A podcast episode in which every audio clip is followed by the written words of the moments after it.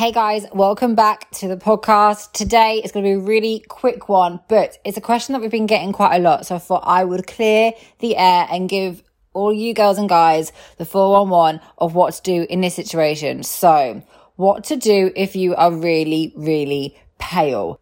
Sometimes what can happen is people are so pale to the point that they either turn up on show day and they are never the, as dark enough as they need to be, or they get slammed with so much tan that it actually has like the opposite effect. And what I kind of describe is if like the tango, it looks really like dirty and bitty.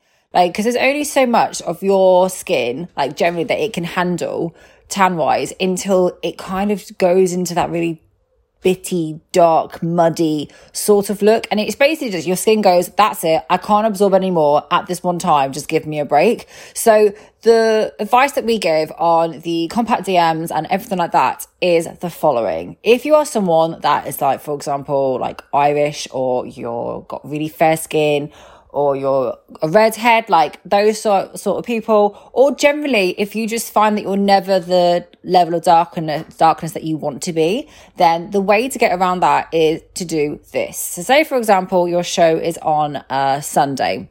Now, typically you would have your base coat on the Saturday, you wouldn't wash it off, and then the Sunday morning, you would then get your top coat.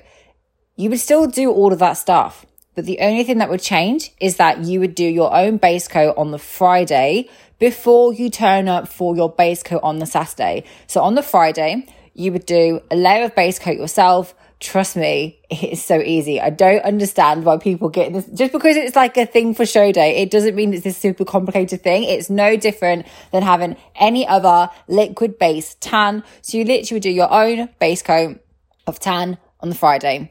What you would do, you would say for example you're doing it on like the friday morning you might want to wash it off the friday night because that's plenty of time for it to develop.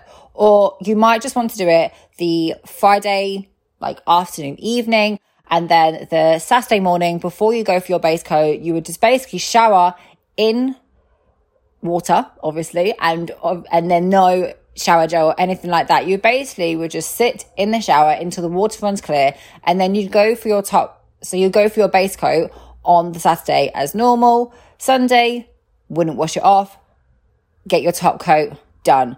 I find by layering up the tan and starting a little bit earlier avoids the bitty, dark, uh, like dirty sort of tan you can see. And I see it quite quickly on stage when you're like, mm, there are probably someone that's just too light usually.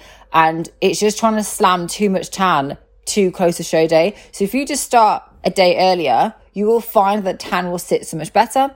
And by layering your tan that way, I can tell you it will make the world of difference. Many people don't know this, but if you ever follow like Laura Lee or anything like that, it's like a lot of the American like bikini girls, like bodybuilders, a lot of the American pros, they will do this technique. They will do a tan themselves a little bit earlier and then they'll go for their normal base coat and normal top coat. Like that's kind of like a normal thing. The only thing I would say is if you're doing this and you're doing the base coat before you go for your actual base coat in terms of the tanners, then really make sure you go super, super light on your hands and your feet because that's going to take the tan a lot quicker in comparison to the rest of your body. And if again, if you ever see like Laura Lee's like check-ins, like she rarely tans her hands or her feet when she's doing it herself just because I say it just takes so much more and then it will really be like too dark again. So if you are super pale, that is something that I am finding is really, really working well.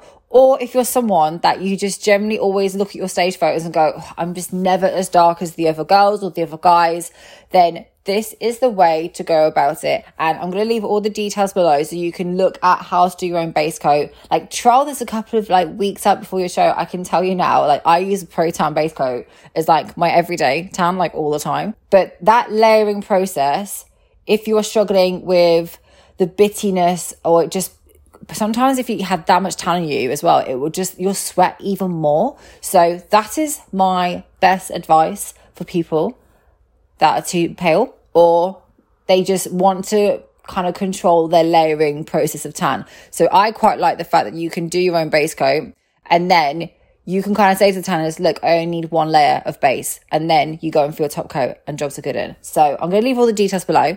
I hope that has helped.